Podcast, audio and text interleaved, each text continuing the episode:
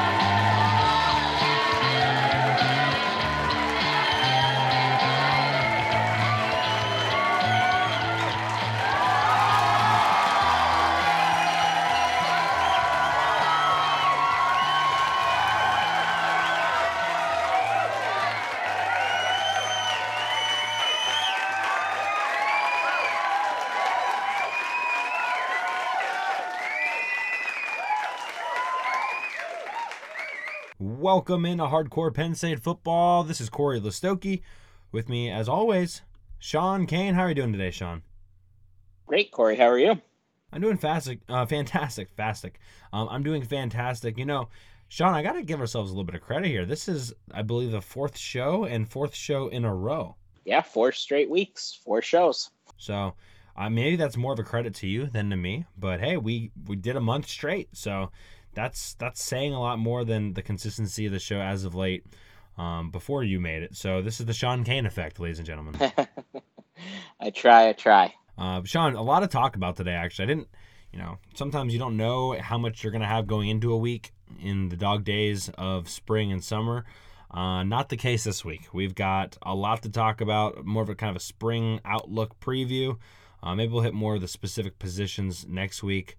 Uh, if you've missed them already, we've already kind of covered the running backs, the offensive linemen, the linebackers, and the defensive backs. And so probably get to the defensive linemen and the quarterbacks and or receivers, tight ends sooner than later. So make sure to check those out if you haven't.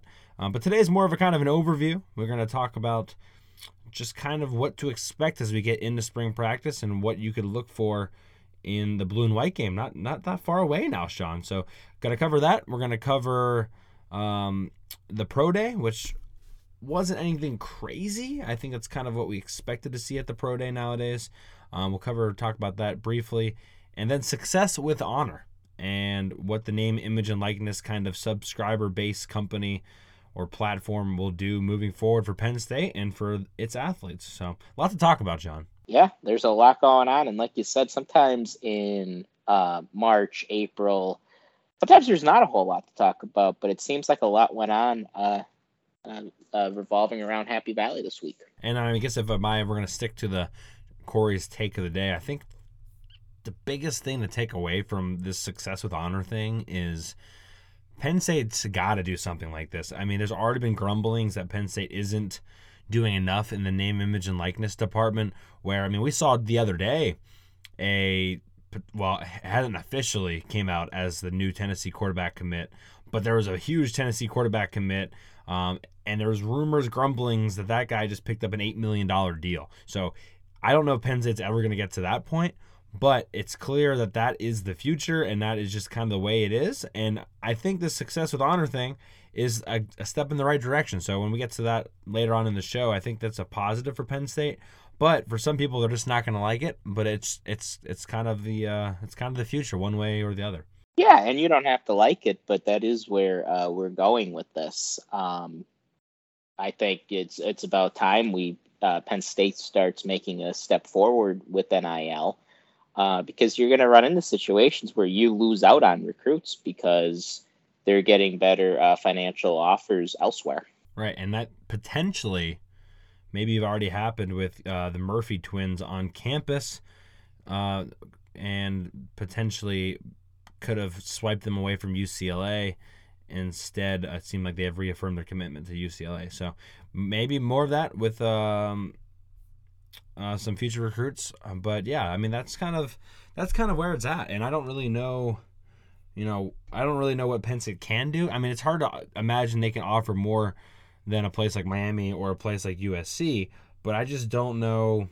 You know, for a guy like Neo Avery who just decommitted, I don't know if he's if he's truly between Miami and USC or, or, or places like that. I don't know, and it's it's an NIL reason deal breaker. I don't know what Penn State can really offer that a USC or a Miami couldn't. So I'm not sure what Penn State's going to do to stay competitive there. Yeah, and he has a Georgia offer too.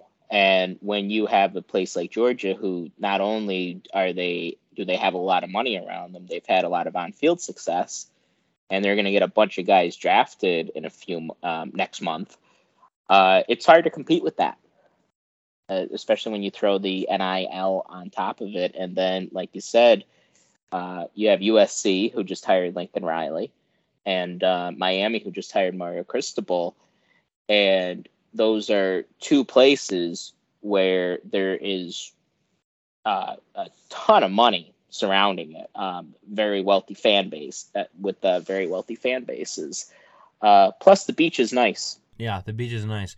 Money, here comes the money, money, money. Yeah, I mean that's just that's just the bottom line. And nobody, nobody puts more money into recruiting than Georgia. So um, that's just that's just the nature of the beast. Um, I think when or you know whenever Penn State gets around to hiring a new AD, I, I think that the raising of money and finding donors that are willing to contribute to the NIL fund, if you will, is going to be a very important part of their probably maybe even a more important part than figuring out the whole Beaver Stadium stuff. So I think that's got to be almost you know very high on the list and not just for football but for basketball for for I mean just imagine I just think about this NIL stuff when it first happened I'm just thinking to myself you know the amount of money that a Penn State wrestler or a women's volleyball player could potentially make in a place like State College where maybe not nationally people would care about, you know, a volleyball player or wrestler, but in the state college kind of pocket or in, you know, a, a state like P- Pennsylvania for wrestling, you could potentially walk out with, you know, six figures at easy money. So, Oh, um, no doubt. It's a big part of whoever this next athletic director is going to be for Penn State. Um, we'll talk more specifically about success with honor a little bit later in the show, but let's dive into the spring pre- preview, Sean. Um, first question. I mean, you brought this up when we were just texting earlier. I think this is something you want to talk about, so let's just talk about it right away. Manny Diaz, new defensive coordinator, had the basically the privilege of being able to be with the program for an extended period of time without really having to coach. Finally, now instilling and installing his defense on the on the practice field. Um, what are your thoughts on Manny Diaz? What do you think of the transition so far from what you've read and heard?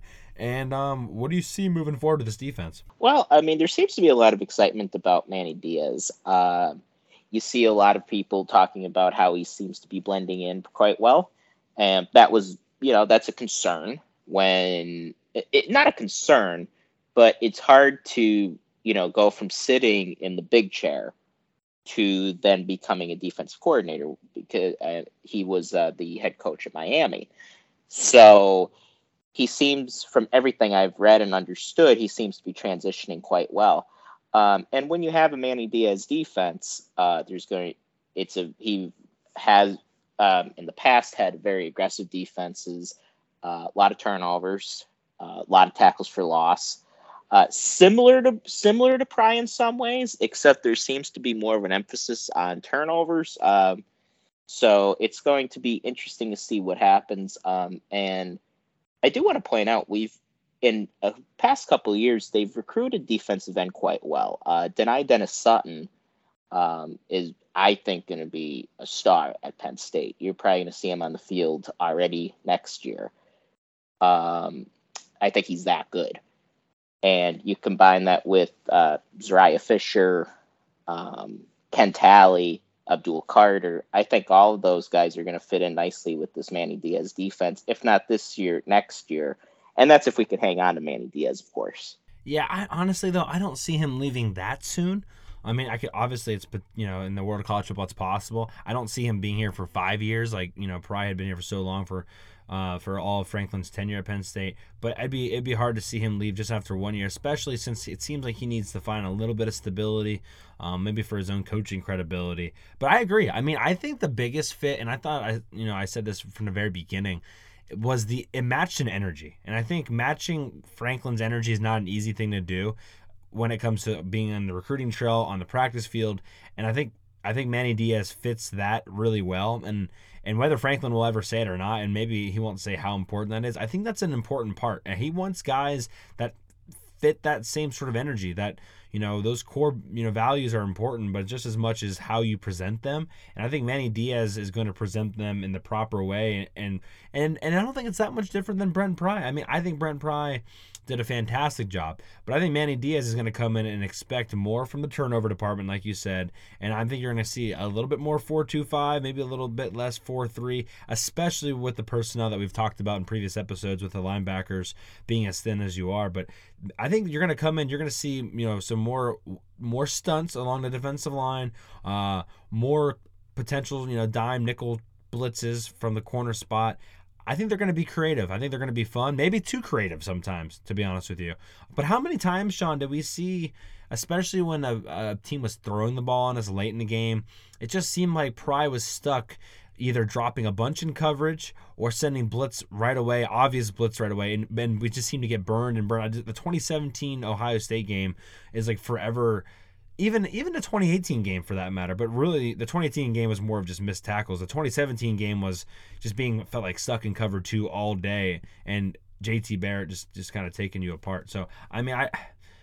I think we see maybe that gets cleaned up a little bit. Maybe Manny Diaz has a little bit more to offer in that department. I think that's maybe what I'm most excited about. Yeah, I think actually last year's defense, and maybe even the 2019 defense, that's going to be, if you want to look for similar Penn State defense, I think that's what Diaz is going to bring.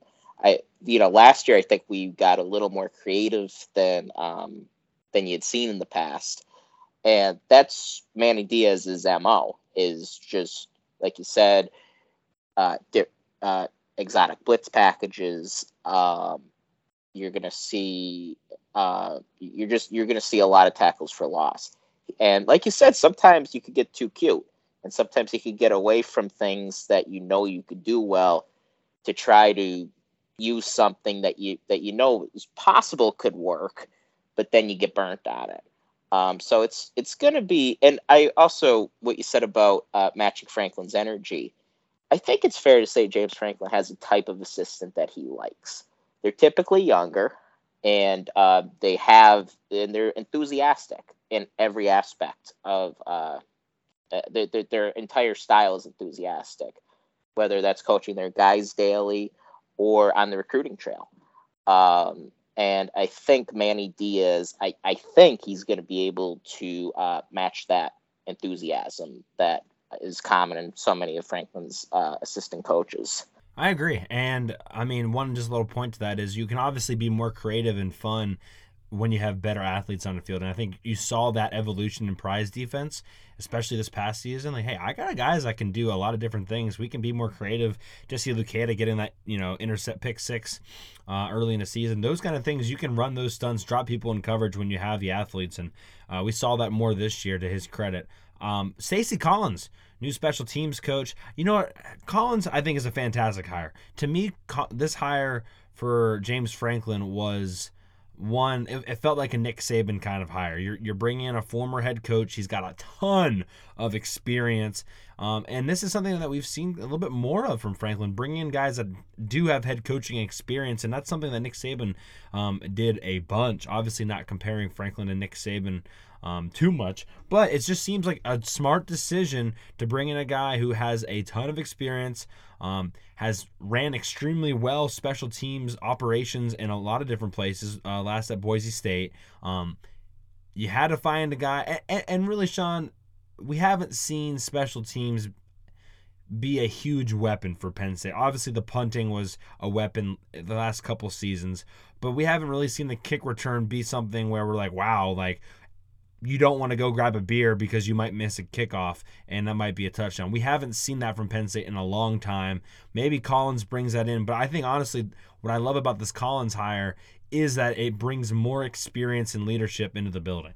Yeah, I was very happy with the hire, Stacy Collins. Um, I agree. And look, I think it's, I think James Franklin has more money now to shell out to assistant coaches and that's been a big point of contention between him and the board of trustees is being able to pay assistants not only to get them but also to keep them um, so now that he has that you're going to see guys like stacy collins um, and i know it was disappointing last year being able to go out and get mike Yurcich, uh, who has had a lot of success um, everywhere he's been so um, you know, and I totally agree with your point about him being a former head coach. It's it's um it could be it could be valuable.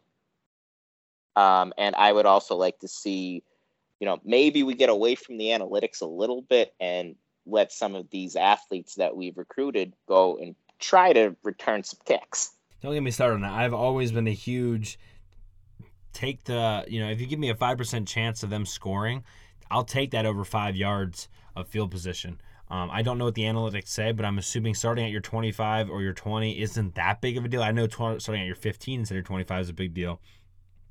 But roll those dice sometimes, at least a little bit.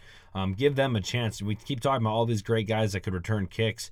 I mean, everyone's talking about Kaden Saunders this year. Is he actually going to get a chance? We thought maybe Lamont Wade back in the day was going to be fierce with the kick return game.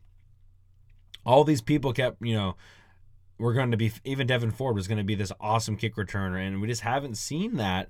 Uh, Dotson in the punt return game, and and the punt returning had been a little bit better. Even John Reid had some you know moments, um, and Dotson obviously I think people would at least consider him a, a, a respectable threat in the punt return game. Um, but man, the kick returning game just hasn't been there, and I don't even know how good the kickoff coverage is. We just haven't been able to see them because Jordan Stout never gave anybody a chance. So, I mean, if you go back, you know, there was a while there where the kickoff coverage wasn't fantastic. Um, so, I'm curious to see how that goes. I think the special teams is going to be honestly better this year. I think the kicking, uh, actual place kicking department has to be better. Um, I think punting obviously maybe takes a little bit of a step back, but I think I'm, I'm really happy with the Stacy Collins hire, um, and I, I think Franklin got that one right. Um, let's talk offense, Sean, and let's talk about um, replacing uh, one of the best receivers in Penn State history, and Jahan Dotson. He's gone. Um, you still have Parker Washington, um, but then you know uh, after that you you got to try to find you know maybe who else is going to step up. Maybe Keandre Lambert Smith, uh, Malick Meiga's in there. Uh, you get Mitchell Tinsley in the transfer portal from Western Kentucky. But who is going to step up and fill that role? Is Parker Washington going to stay on the inside? Um, because whether it's Sean Clifford or whoever else at quarterback, um, someone's got to make plays on the outside. Yeah, I'm really excited about Tinsley. Um, I happened to watch the Western Kentucky and it's either Michigan State or Indiana. I know they played both of them. I was watching it with my dad, and that guy was jumping off the screen, and it seemed like he was catching everything, and he was so he was so explosive for them. Um, so I think he's going to be an immediate impact guy. Um, then you have, uh, like you said, Keandre Lambert Smith, who, you know, flashes sometimes, but struggles with consistency. Um, and Malick Meiga, who, you know, got in a little bit last year, made some plays, had that big touchdown in the Rutgers game. And we'll have to see what happens with him and then there's a bunch of young guys who haven't proven anything yet. Uh, Liam Clifford, Kaden Saunders. Um, it would it would be interesting to see Liam Clifford get on the field and play with his brother. We need um, some, you know, you you don't replace a guy like Jahan Dotson, but you got to be able to try to match that productivity um, and make up for it and make up for that productivity loss somewhere. Yeah, I was just watching Moneyball the other day, and he's they're like, try, how do you replace Jason Giambi? You make them up in the aggregate, and that's kind of what they're going to have to do. And honestly, I think it would be healthier for the offense, especially obviously in the passing game, if they find a way to be more balanced with that attack. Parker Washington, I'd love to see him stay on the inside. I think he's an assassin on the inside, and he can take advantage of some safeties or linebackers, you know, falling into him on some blown blown uh, uh, assignments. I really think if one of Mitch Tinsley or Keandre Lambert Smith can step up, I think or or, or and I, should, I guess I'll throw Meiga into that as well. If if two of the three of those guys can step up and, and take on a larger role, I think Penn State's looking good um, in the passing department. I think those two of those three guys step up and be what they're supposed to be. I think the sky's the limit for for this offense uh, as far as you know throwing the football around because they have the talent. They have a lot of them have the height and size too. It's just it's just time to put it all together. Um, but when I'm looking at this offense, I'm not really concerned about them doing that. I think we're to be okay. You know, you go back a couple years and you're just like, you know, nobody was ever getting open. And I think people are getting open now, and I think they're going to continue to get open for Penn State moving forward. Yeah, I agree. I think the receiver spot is in a good position. Um, even you know, re- even replacing a guy like Dotson, I think they're going to be able to reload. Um, I remember going into the 2020 season, which of course was a disappointment. Um, one of the big things was who's going to replace KJ Hamler, and very quickly it was apparent that Jahan Dotson was going to be able to not only replace him, but um, you know, be better than KJ. Um, so sometimes, so these things have a way of working themselves out in time. Yeah, I, I think that's a good point, Sean. And um, when you turn your you know attention to the running game, I think we talked quite a bit a lot you know about this in previous episodes, but obviously something has to change. And going into the fall, and then uh, I'm sorry, I'm into the spring. That was the conversation, not really the receivers. Who is going to step up in the running game? Who in the offensive line is going to step up, especially internally, to start moving people around a little bit? Who's going to protect Sean Clifford? Those are the questions I'm more interested in. And I guess we can start with running back and the running committee. Who the heck is going to step up, Sean? Nick Singleton eventually. Um, I also I also think Keyvone Lee uh, could potentially have a bit could potentially have a pretty big year for us. Um, and like last year, and I always say this when um, a team has a lot of sacks. I always say it's about 50 50 on who the sacks are on. Are they on the offensive line or on the, are they on the quarterback? You know, the offensive line always takes the heat. Um, but I always think it's 50 50. I think it's similar, you know, I think a similar dynamic happens when a team struggles to run the ball. Um, last year, everybody got on the offensive line, including myself for not being able to establish the run game. But some of that falls on the running backs. And I don't think any of them were good enough last year. So they have to be better. And I, the optimist in me, and I think even the realist in me says they will be. Uh, they couldn't get much worse running the ball last year. They didn't have one guy who ran for over 100 yards in a game last year. Um, that's kind of hard to do and they're talented guys. These are all four and five star guys. Ja'Juan Seider has done an awesome job of recruiting this position. So I do think you're going to be able to. I think you're going to see Nick Singleton eventually take that starting running back job. I don't think it'll be against Purdue, but I think somewhere in the middle of the year, similar to Saquon in 2015, he's going to be a tough guy to keep off the field. I'm curious how short the leash is because you know they're not going to try to give it to Singleton right away. And I guess my idea or thought is no, everybody had a year last year to figure it out and to be the guy, um, except for Holmes. And I Holmes might have more of a chance than anybody. But if you see the same stuff from Keyvone Lee and you see the same stuff from Devyn Ford, like, how many reps do you give them before you're like, okay, Singleton, you get more of a shot because we haven't seen you enough. We know what these guys had. They had a whole season to figure out, and they haven't. So that's kind of what I'm most curious with, because you're right. I mean, if Singleton comes in and he looks fantastic, how many games do you have to waste before you're like, you know what, we've already seen this story before, um, and, and we're just going to kind of cut loose from it? Well, you know, I don't think you could afford too many games. I think you have because of the way the schedule sets up. Um, you know, starting with Purdue, and then two weeks later you're playing Auburn.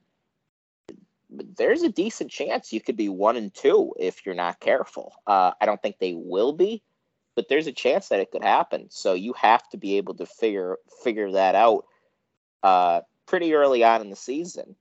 Um, now, like with Keyvone Lee, I all when I first saw him, I thought he ran a lot like Tony Hunt, and uh, his freshman year, uh, he had a big game against Michigan, and I really thought, wow, this guy's Tony Hunt 2.0. And then last year, he starts dancing before hitting the hole, and he's fumbling all the time. So I know he has it in him to be a lot better than what we saw last year but it's just being able to bring that out again from what we saw in 2020 and build off of that because last year I just don't feel like he built off of his freshman year success.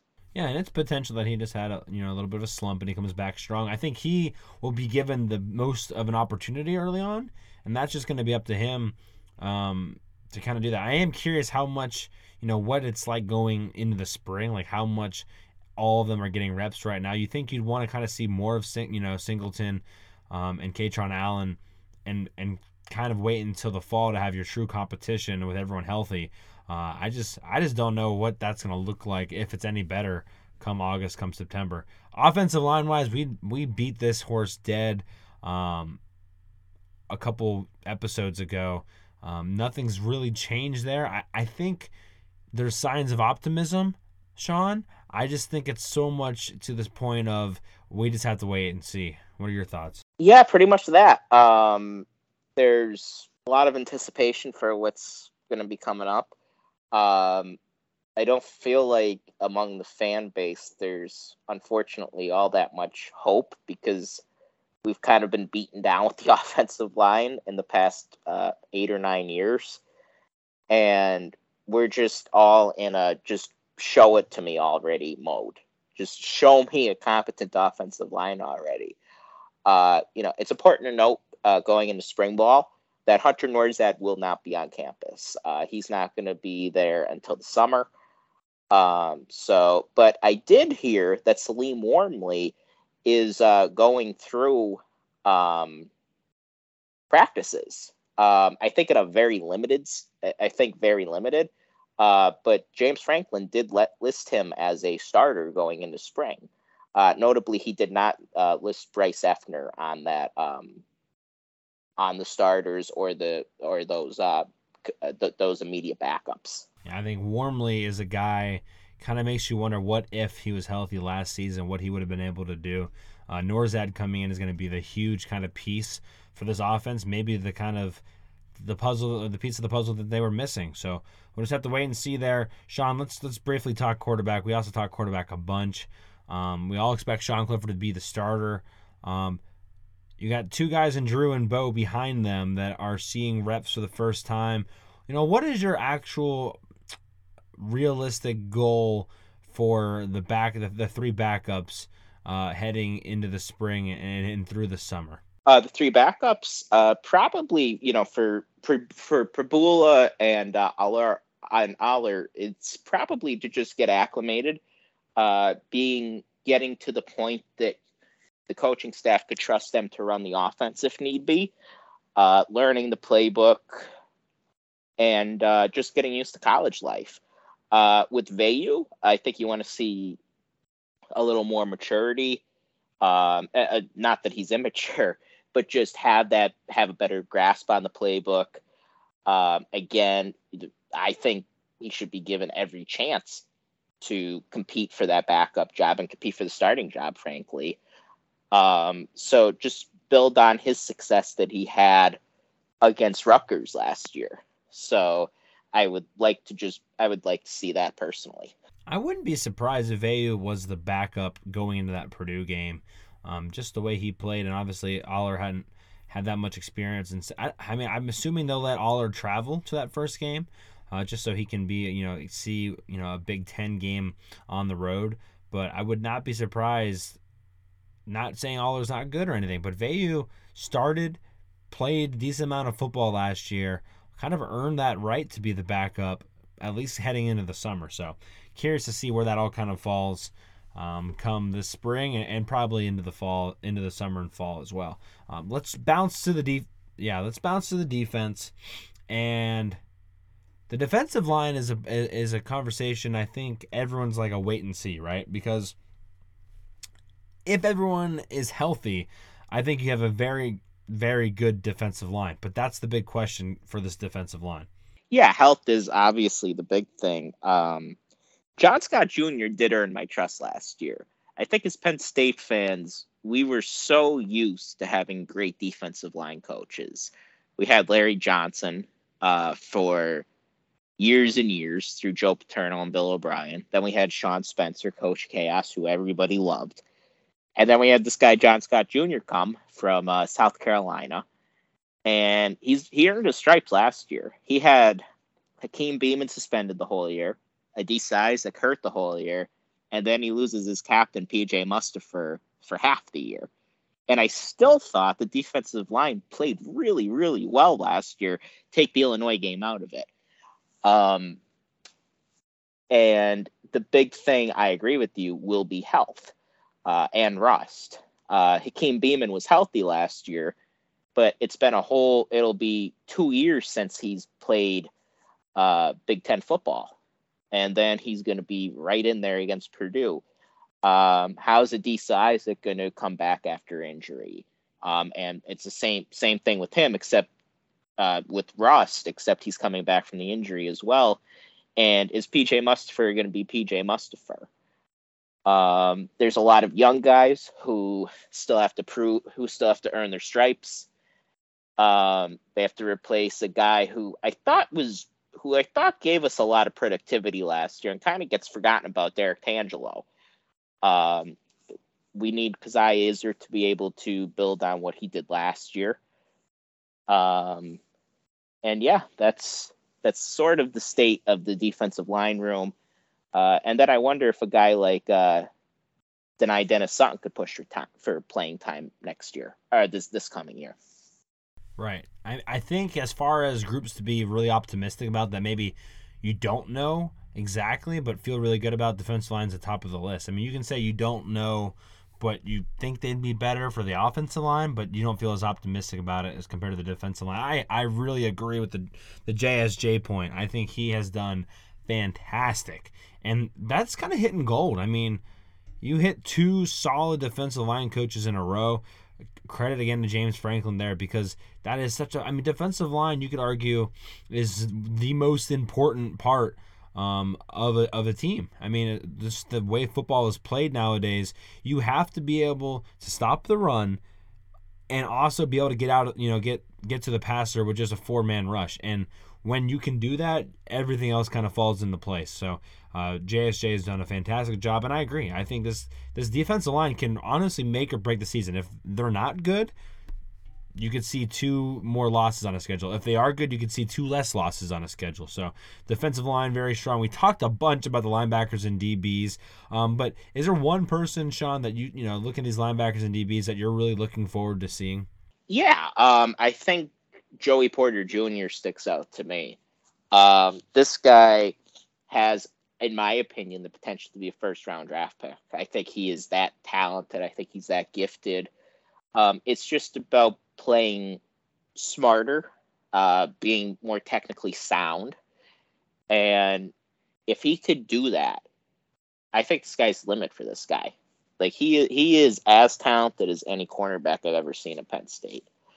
Um, and then Curtis Jacobs, he he's carrying that mantle of linebacker U. He's got to take more of a leadership role this year, and we'll see if he's able to to handle it. And then obviously, who comes up, who's going to be playing alongside him? I think that's the biggest question mark, maybe on the team right now. Right, and I'm a. Right. Yeah. No. I mean, that's those are good names. I think. I, I think the one name I'm excited for is Kobe King. I think a lot rides on him this year. If he if he's ready to go, and this is a big spring for him if he has a, a fantastic spring and he can start in that middle linebacker spot, I think the you know the the limits are uh, the, we're limitless on the defensive side of things. But if he's not ready to go, I think things get a little bit more sketchy. Just you need to find a guy. You need to find the Ellis Brooks replacement. Ellis Brooks, as good as Curtis Jacobs was, Ellis Brooks' nose was in every single play. I'm convinced of it. Um, and you need to find a guy like that really soon Um, you, you, talked about Tangelo and not enough people talking about him. You're right. Not enough people talking about Brooks too. I mean, Brooks made a bunch of plays. He was just he read. I, he was one of our best linebackers at reading and diagnosing the play. And I, I think it's not going to be you know that's asking a lot for King to be to that level. Um, but if he can get close, if he can be relatively you know like Ellis Brooks, I think the defense is in a lot better of a situation, especially because we've talked about how thin they are at the linebacker position. We've beaten, you know, we've talking a bunch about Jaylen Reed as well and what he could do. I want to give a little shout out to Keaton Ellis too, because I think Keaton Ellis has just as much of an opportunity to make an impact, the same where you know we saw uh, Ji'Ayir make last year. I think Keaton Ellis is a guy who made that transition from corner to safety. I think he's got his feet under him now and has an opportunity to to really make an impact the opportunity's there, right? And so Keaton Ellis, another guy I think people have forgotten a little bit about, um, but for a while was was playing a bunch of football at corner. So um, excited to see what he can do at the safety position as well. Yeah, he was a great uh, high school wide receiver too. So you know he has uh, good ball skills, um, and now he's he's going to be uh, well into the safety position. Um, another guy, uh, Kobe King's twin brother, Kalen uh, I'm excited to see what he could do. I think there's an there's a chance, and I think Castro Fields had a pretty good year last year. I think there's a chance Kalen King could exceed what Castro Fields did for Penn State. So this corner, this uh, corner spot, could again be a real strength for us, um, especially with guys like uh, Johnny Dixon right behind him, and right. uh, and Daquan Hardy uh, play, uh, playing that nickel role. Yeah, I, I we talked corners last week, and I am very very happy about where they are at in the corner department. I mean, they're at the point where even somebody could go down with injury suspension, and they would be okay. So that's that's always a good spot to be in. Um, Sean, any final thoughts? I mean, spring practice is on and going. I think there's some new guys we could talk about. I, I think Kaden Saunders is a guy that everyone should pay attention to um, because he might get a chance to affect things in the return game. Has a bunch of speed um, and offensively could make a difference. I know Abdul Carter is a guy you really like on the linebacker side of things that could potentially play some football, especially if if King um, and, and a couple others don't materialize. Um, anyone else you want to talk about that is now officially on campus or is going to be shortly? Yeah, uh, Zane Durant. Uh, this was a recruit that I really liked coming out um, because he's from Miami, uh, and he even when he was being recruited, the there's a big uh, Kevin Givens comp. And for you Penn State fans who remember Kevin Givens, you probably really liked Kevin Givens. Uh, he, you know, not the tallest guy in the world, and neither's uh, Zane Durant, but they're strong as ox. They are. He's as strong as an ox, and he's very fast. He can move well, and from what I've read, he's already turning some heads. Um, he was turning heads in, in winter workouts. So that's a guy that wouldn't shock me to see him get on the field early, even at that defensive tackle spot where there's not a whole lot of guys that get on the field early. Yeah, Zane Durant, that's that's a good one. I, I like Zane Durant a lot. Um, I think it's interesting because that's another position where there is depth there, but if you're good enough, and it seems like he might be good enough, and that's tough at that position, you'll play. Um, and it's never hurts to have more fresh bodies that can go in and give you good snaps. So even if he can give, you know, Mustipher 10 less snaps a game, like that makes a big difference in the course of a long season, especially for a guy coming out of injury. So um, I, I think that's big time. I think that's a, I think that's a solid one. Pro day. Let's talk pro day next, Sean. Um, what you would kind of expect as far as the pro day, Jahan Dotson you know, making things happen. 32 of 32 teams were represented at the pro day, so everybody and their mother was there to see. Um, everybody and their mother. I thought it was interesting that you saw Dan Quinn, um, Cowboys coach, over there with AK and I was it Tangelo over there, um, but he. Luketa, he was over there with Luketa and uh, AK, uh, Arnold uh, Ebiketie So maybe Micah Parsons has a future teammate. I mean, can you imagine AK on one side and Micah Parsons on the other, or even Luketa for that matter? But the speed rush of AK and Micah Parsons for the Cowboys that that sounds lethal. Yeah, definitely. And I mean, Jerry Jones, he loves his stars, and he's. I think he's going to take Micah's input into account. And Micah loves Penn State. He loves his Penn State guys. So I know he's going to be talking in Dan Quinn, Mike McCarthy, and Jerry Jones's ear to uh, you know, take a look at these Penn State guys. How couldn't you? Right? I mean, especially with what the productivity of the Penn State players. I mean, you can look around the league right now. And by the way, Allen Robinson, Chris Godwin, uh, and Mike Gesicki all getting paid uh, this offseason. So nice to see that. But I mean, lots of money for some top end dudes that are making plays. I mean, Allen Robinson has been a cornerstone in the league now. Uh, you see Chris Godwin basically getting a monster deal. Gesicki getting another deal. So you're seeing guys um, not too long ago that were in Penn State uniforms, not just getting into the NFL, but getting that coveted second contract. And I think that shows, hey, these Penn State guys are here and they're staying. And, and that's pretty important too. And and we've seen that and and they've shown out. I mean, look what Odafe Oweh did this past season. Obviously, what Parsons did. I mean, the defensive guys especially have really turned it on. Um, you still have Amos in the league at safety.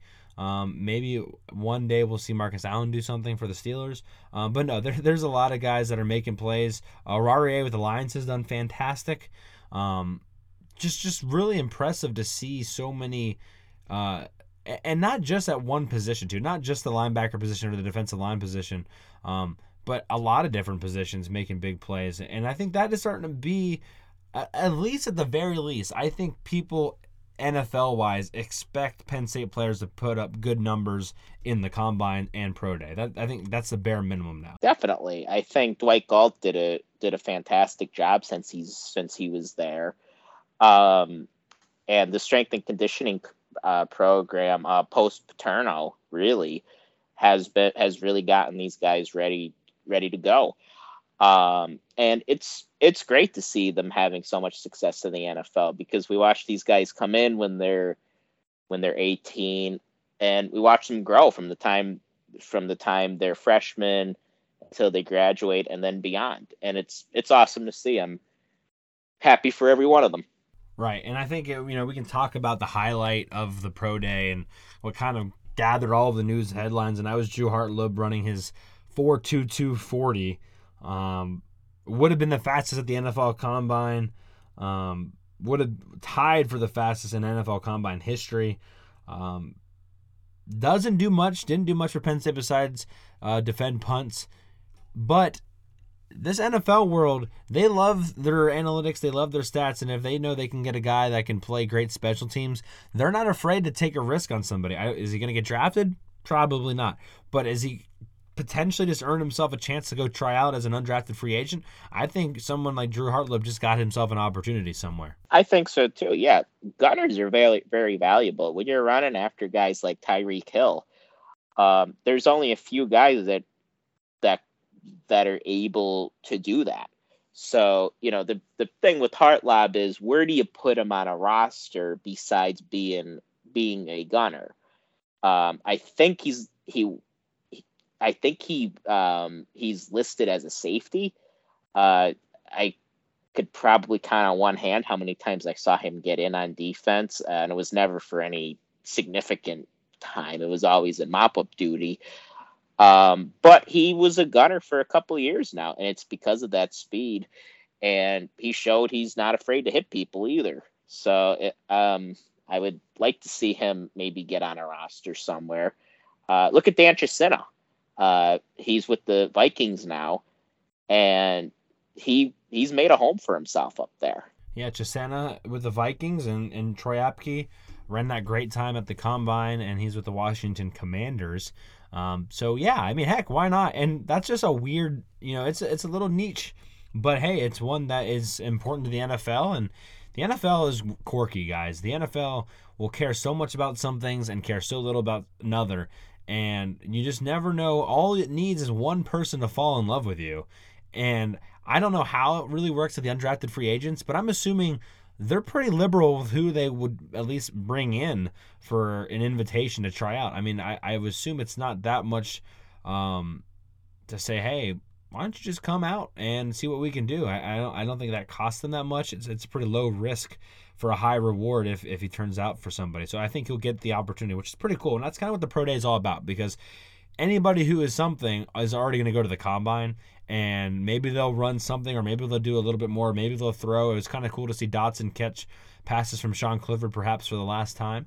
Although there's a conspiracy that they both end up at the Packers eventually, but that's besides the point. Um, it's still cool to see all those things, but really what I love about the pro day is it gives uh, guys opportunities that you don't get to talk about very much, and you're like, wow, like, or just little things like, wow, that guy was pretty athletic, and he never played that much, but like, that's cool to see that guy be that athletic because we knew he was there, but now we have the numbers to support it.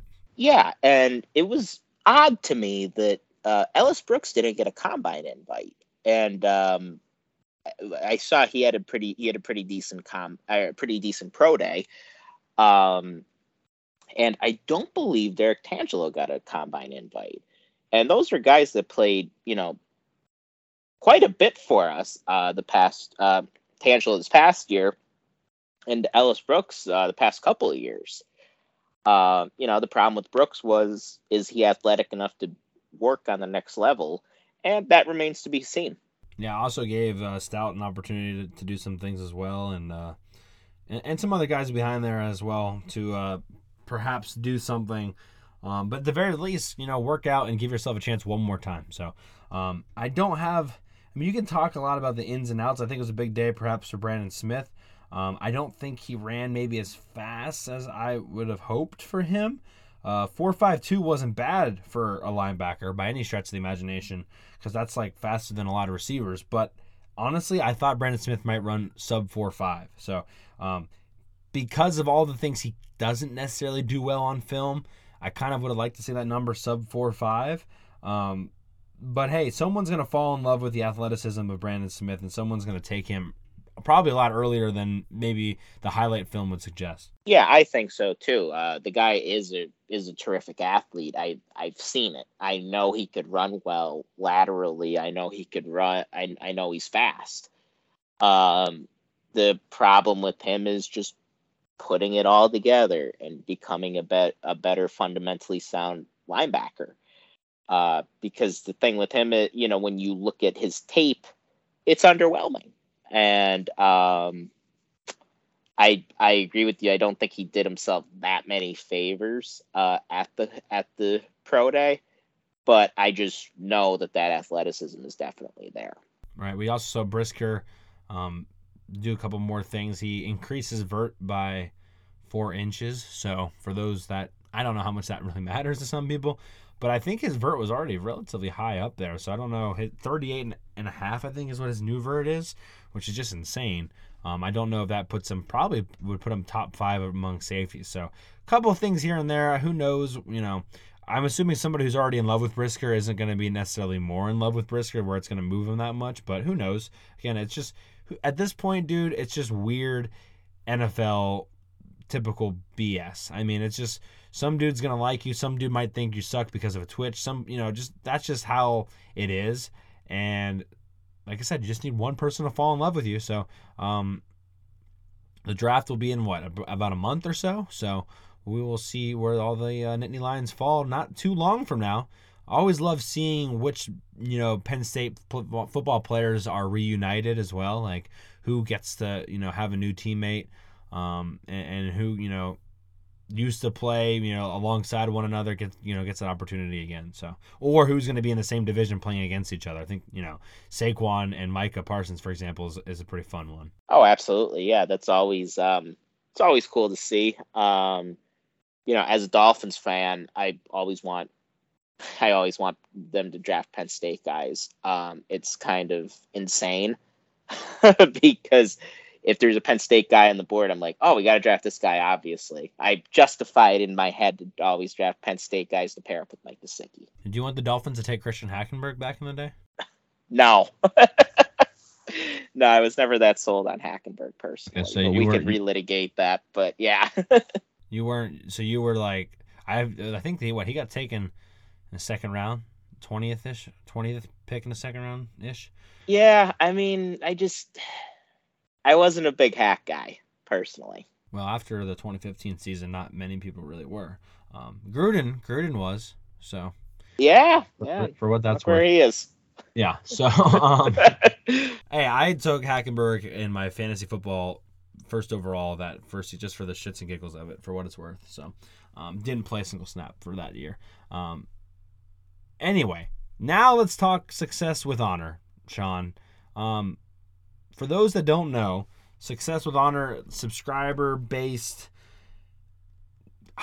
For lack of a better term, it's a GoFundMe for Penn State uh, name, image, and likeness it's not run via the university. It would be illegal for the university to do this. So it's a third party. Um, but it's legit. It's not, you know, me. It's, it's, not me setting this up and trying to get people to subscribe so I can give money to the athletes. Um, it looks like it's of be kind of like a, you can subscribe and put money towards a certain sport or ter- towards specific athletes, um, and it's really a way f- to help the athletes make money and there's an advisory board with a lot of awesome Penn State legends. Um, but football specific, LeVar Arrington's on there, Todd Blackledge is on there, uh, Michael Robinson's on there, Lisa Salters is on there, and then I'm just gonna throw out there David Taylor's also on there. Uh, but there's there's there's a lot of freaking fantastic uh, individuals um, from a lot of different sports too. There's soccer. There's um, I want to say there is women's is it field hockey? So, uh, just so there's a uh, there's a lot of Kelsey uh, Kelsey Amy uh, is on there as well. So there's a lot of different people. I don't know how I remember that randomly, but yeah, you're right, um, Kelsey Amy. but so there, there's a lot of there's a lot of star power um, behind this thing, and you can go look it up and kind of see what they're trying to do and. I think it's an, a cool idea, but it's obviously the future, and the plan I think is to to make money and to, to keep Penn State competitive. And I think it's cool because look, not all of us are millionaires, so we can't offer the Tennessee quarterback eight million dollars and get him to come to our school.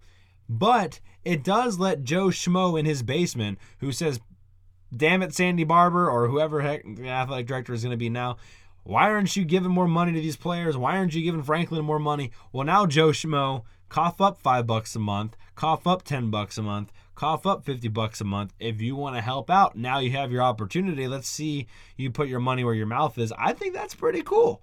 Um, is that going to happen? I don't know. Probably not.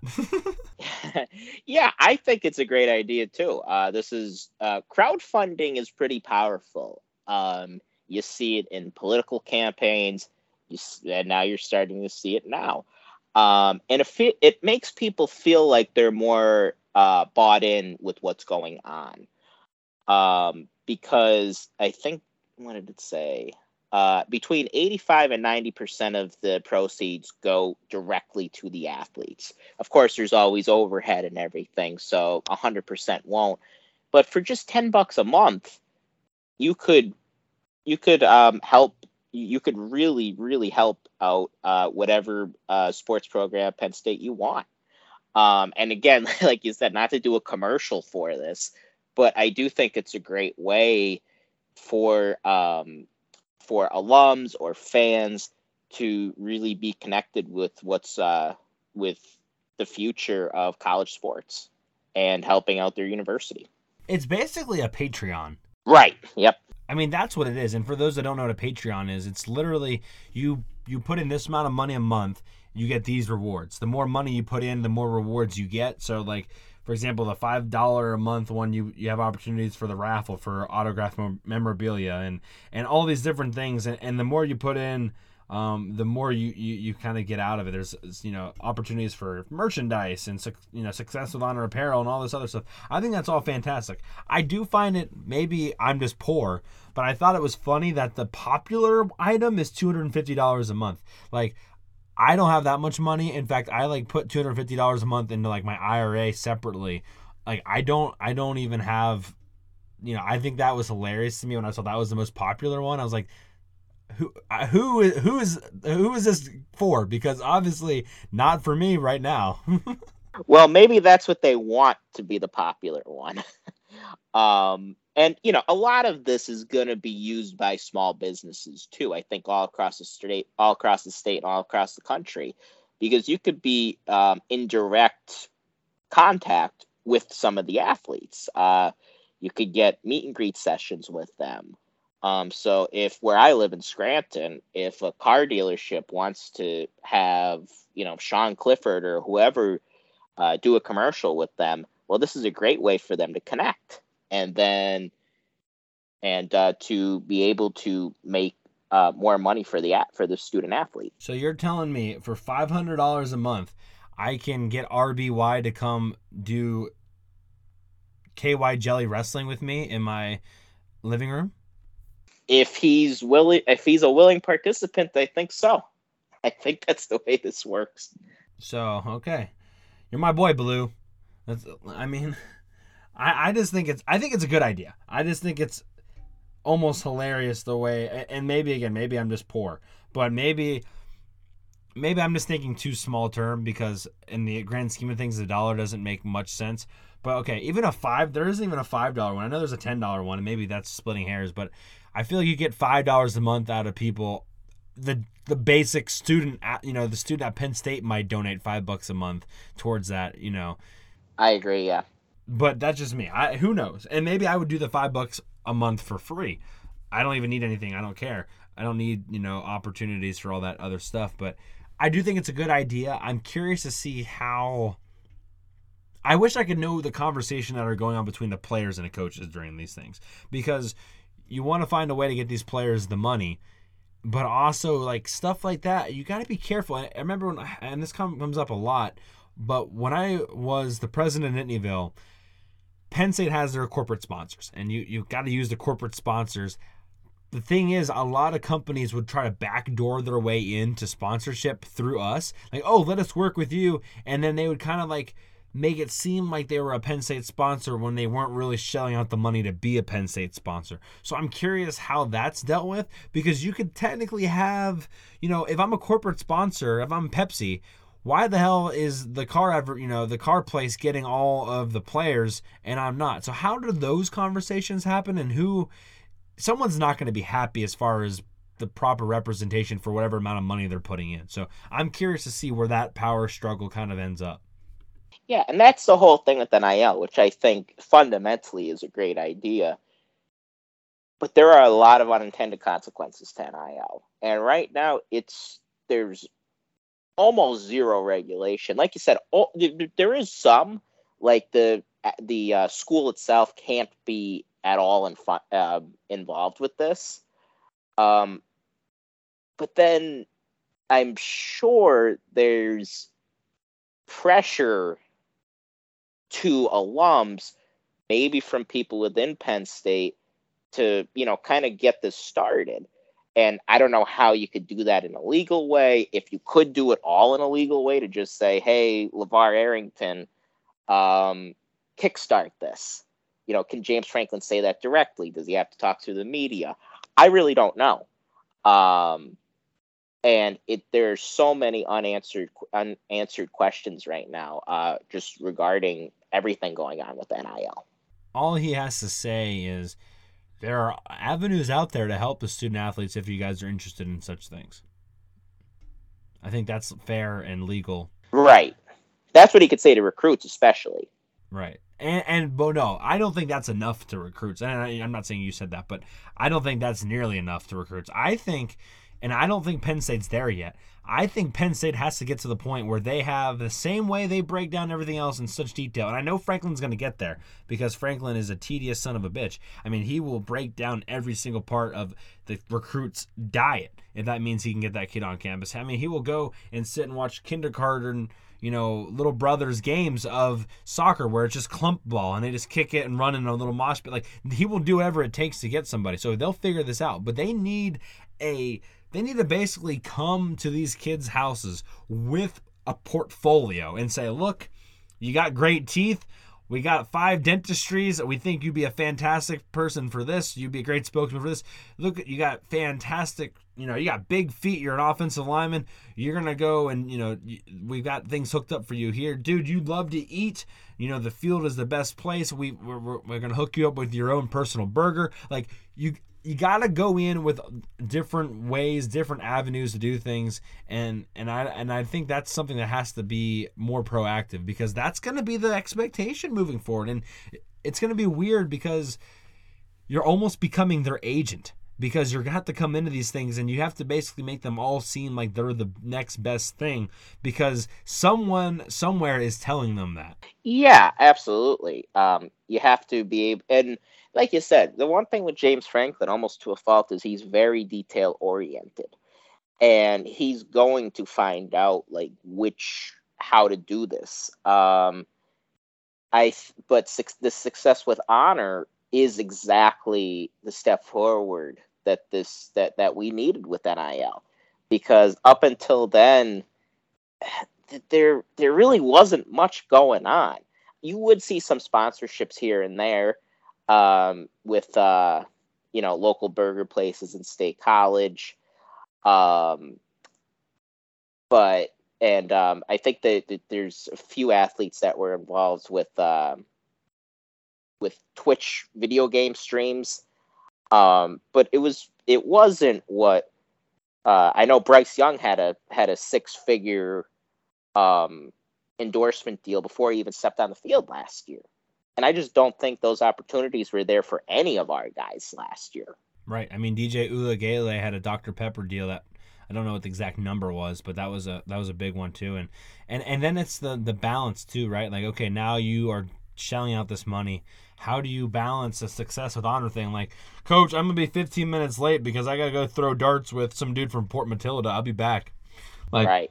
How do you balance those? You know, those two things. Obviously, that's a very much hyperbole, but I mean that's gonna still be something. Like even if it's like uh, you know, you need they track these players' sleep. Like a lot of I think that's a volunteer thing. If you want it done, you don't have to get it done. But people wear sleep monitors when they go to. So literally the science behind them sleeping and how are they sleeping? Like hey, why are you up until one in the morning? Oh, well, I was doing all these cameos because I have, you know, 25 people that want me to say happy birthday to them. Like, how do you balance all of that and how do you stay on top of that? And is it maybe it's more of a captain thing. Maybe it's a self-ownership thing.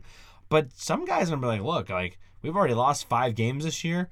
I'm gonna do everything to make as much money as possible. I don't care if i'm half-assing it during practice. I gotta be able to run in this commercial in two weeks. I'm not getting hurt. I mean that's just that's just gonna be the nature of the beast. And I, am excited to see how it all goes down. I, I don't think it's gonna go great all the time. I think there's gonna be a lot of mishaps along the way yeah, there's going to be a lot of growing pains um, and being able to figure all this out because I, I, I think there's a, a lot of the unintended consequences. Some of them you don't even know until they happen. Like you said, if players start running late or if players get too wrapped up in the NIL stuff, we have to remember these guys are kids. They're between 18 and 23 years old. Uh, some of them a little older now with the extra COVID year, but they are young guys. Some of them, you know, didn't grow up with much money. Um, and now they have all this money being thrown at them, uh, potentially. So being able, it's just one more thing to have to balance, uh, along with school, along with uh, your social life, and along with football. Yeah, I mean, it almost makes you think you almost have to enroll early to, to get it all figured out because I mean, just think about all the students and how they, you know, take multiple semesters to adapt to being, you know, away from their parents for the first time, and now you throw all this additional things on top of them. It's it's not an easy thing to do. Um, I think that's an important part of the finance, you know, financial responsibility of the whole thing. Maybe it will make their transition easier to the NFL, but it's definitely going to make it more difficult up front, which most of them aren't going to the NFL anyway. So that's true. What do they say? Ninety-five percent of NCAA athletes go go pro in something other than sports, right? Yeah, NCAA just killing it with so many great commercials lately. Like, just I mean, the NCAA PR team is second to none. Um, I'm curious to see where it all goes, Sean. Um, I don't think I'm gonna donate just yet. Um, I don't know if you've have you jumped on the subscriber bandwagon for Success with Honor. I have. okay. Well, I we won't ask you ten, to ten buck option. You got the ten buck option. So can we? We're gonna read off what Sean gets here for his ten dollars. And and good job, Sean. I mean, so the next commit, by the way, is because of Sean Kane. Everybody. So that's right. Um, have what they? Can you share what they emailed you and what they said? Did they say thank you or or? Yes, I got a welcome email. Uh, let me hold on. I'm gonna go through my inbox now. Okay, you're a busy man, so you it might take a second. Oh yeah. Okay, so I got the um, success with honor. Thank the thank you for your order, and then I got to click here to download your thank you letter. Nice. Um, bear with me. All right. Do you want to hear the thank you letter? Is it really long? No. Then yes. All right. Uh, Dear Sean, thank you for your commitment to Penn State student athletes. Um, this letter acknowledges your receipt of your monthly subscription of March 24th, 2022 of $10.78. Your money will go to create off the field opportunities for football student athletes to build their resumes, grow their brands, and amplify their influence to make a greater impact in the state college community and beyond. And then there's a there's contact information. Awesome. Is that tax deductible? I have no idea. I bet it is. Would be my guess. That'd be I my bet next it question. is. Yeah, because I think oh. it's probably charity, right? Yeah, I would consider it charity. Um, this podcast is tax deductible. So, um, Sean, with your ten dollars a month, you're getting exclusive student athlete interviews and content. Um, I'm curious, did they send you a link to that, or are they just gonna email that stuff to you guys? I didn't get that yet. Um, but I You have like a login to do that? I don't. I'm curious. No, no, they didn't give me any kind of login. I just kind of did it, and then they emailed me that letter, and that's been about it, I believe. We're gonna ch- we're gonna check in. We're gonna have a success with honor check in every week until they yell at us for not being confident, or if that's against the rules. I don't know. But and not necessarily telling you like what you don't need to tell us what the content is, but just how often they're communicating with you. And I'm just curious. Yeah, that looks curi- like my only le- that looks like my only email from them. Okay, so we'll have to keep an eye on that, see how many opportunities you have. You have access to exclusive supporter events. So, uh, see, there's a plus one for that. Maybe we can get a little boozy with David Taylor. I don't know.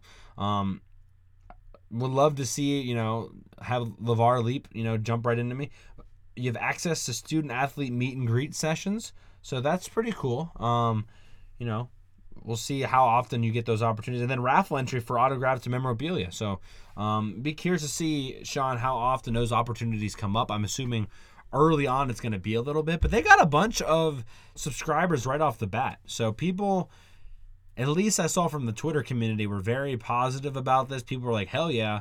Um, and I guess the day the $250 a month option is the popular one, or as my mic Fells, um, is at least potentially the the one they want to be popular. I think that's a good way to put it. So, um, cool, Sean. I'm glad you did it. Thank you for uh, making Penn State's basketball team or Penn State athletics team uh, better. And uh, did you choose? Did you choose certain sports? Yeah, that's what you have to do. So you do you get to the screen and it says where do you want your money to go. I picked football.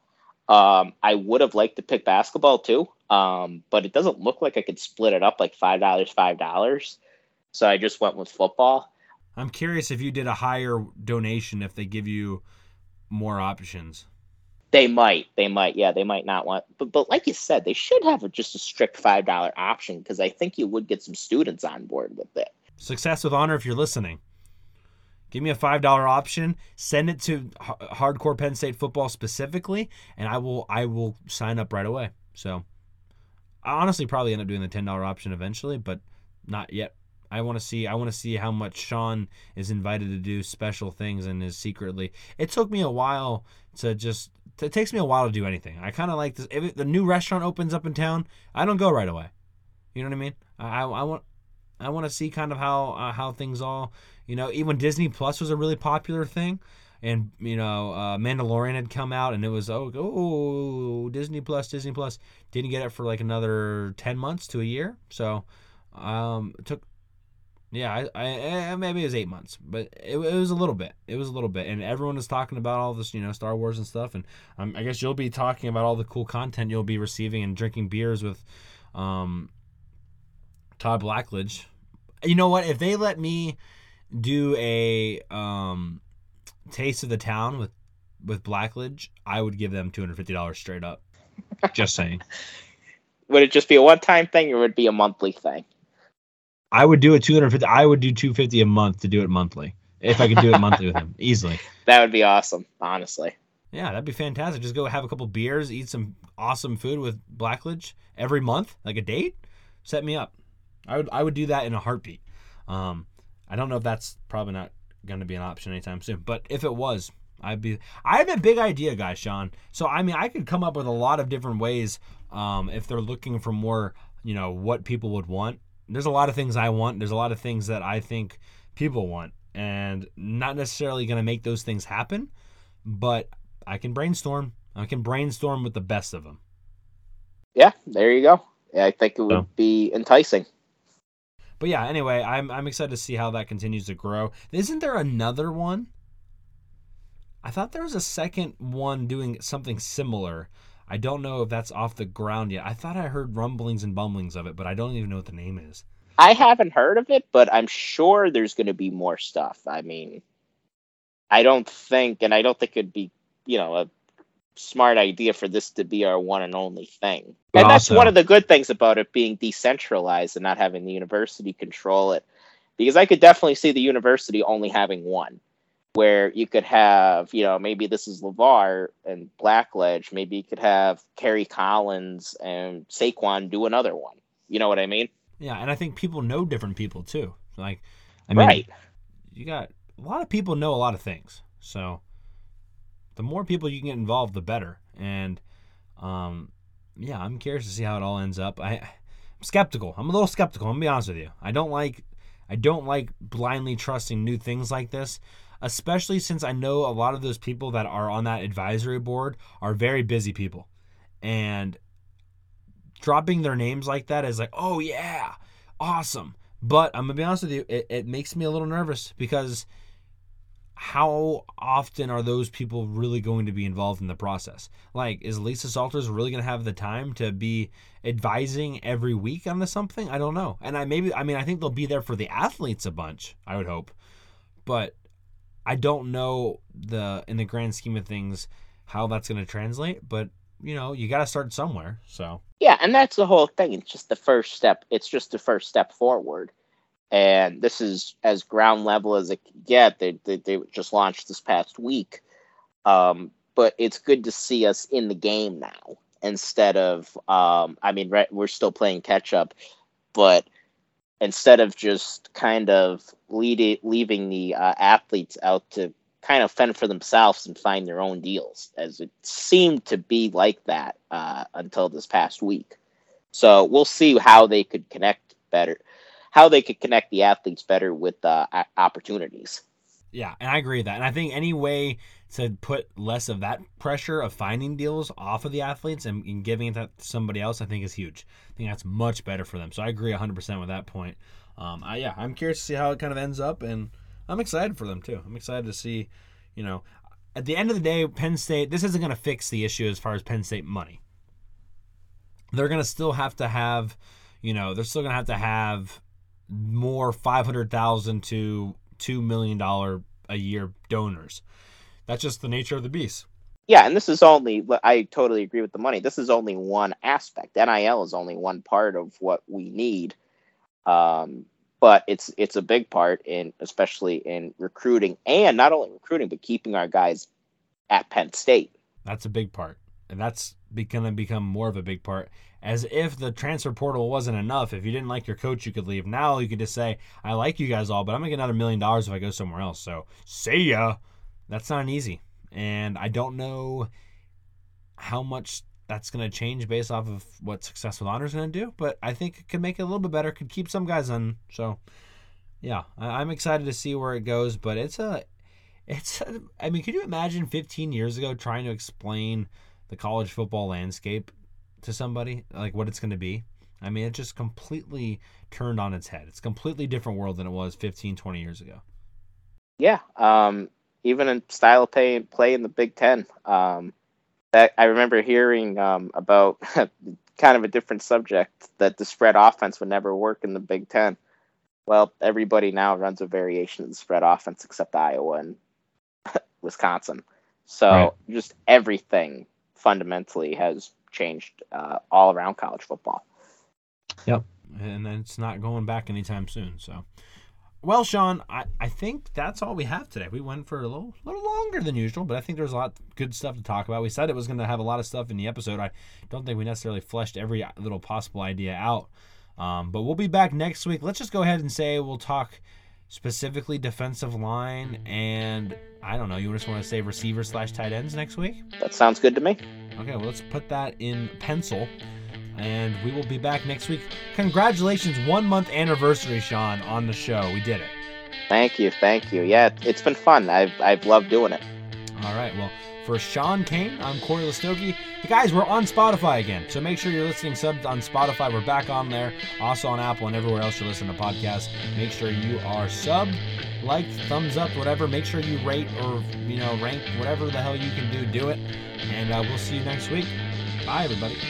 I also wanted to add that the trivia question for you, the answer 1986 first ever Outback Bowl between Georgia and Boston College, and I believe Georgia got the win. So, with that being said, catch y'all next time.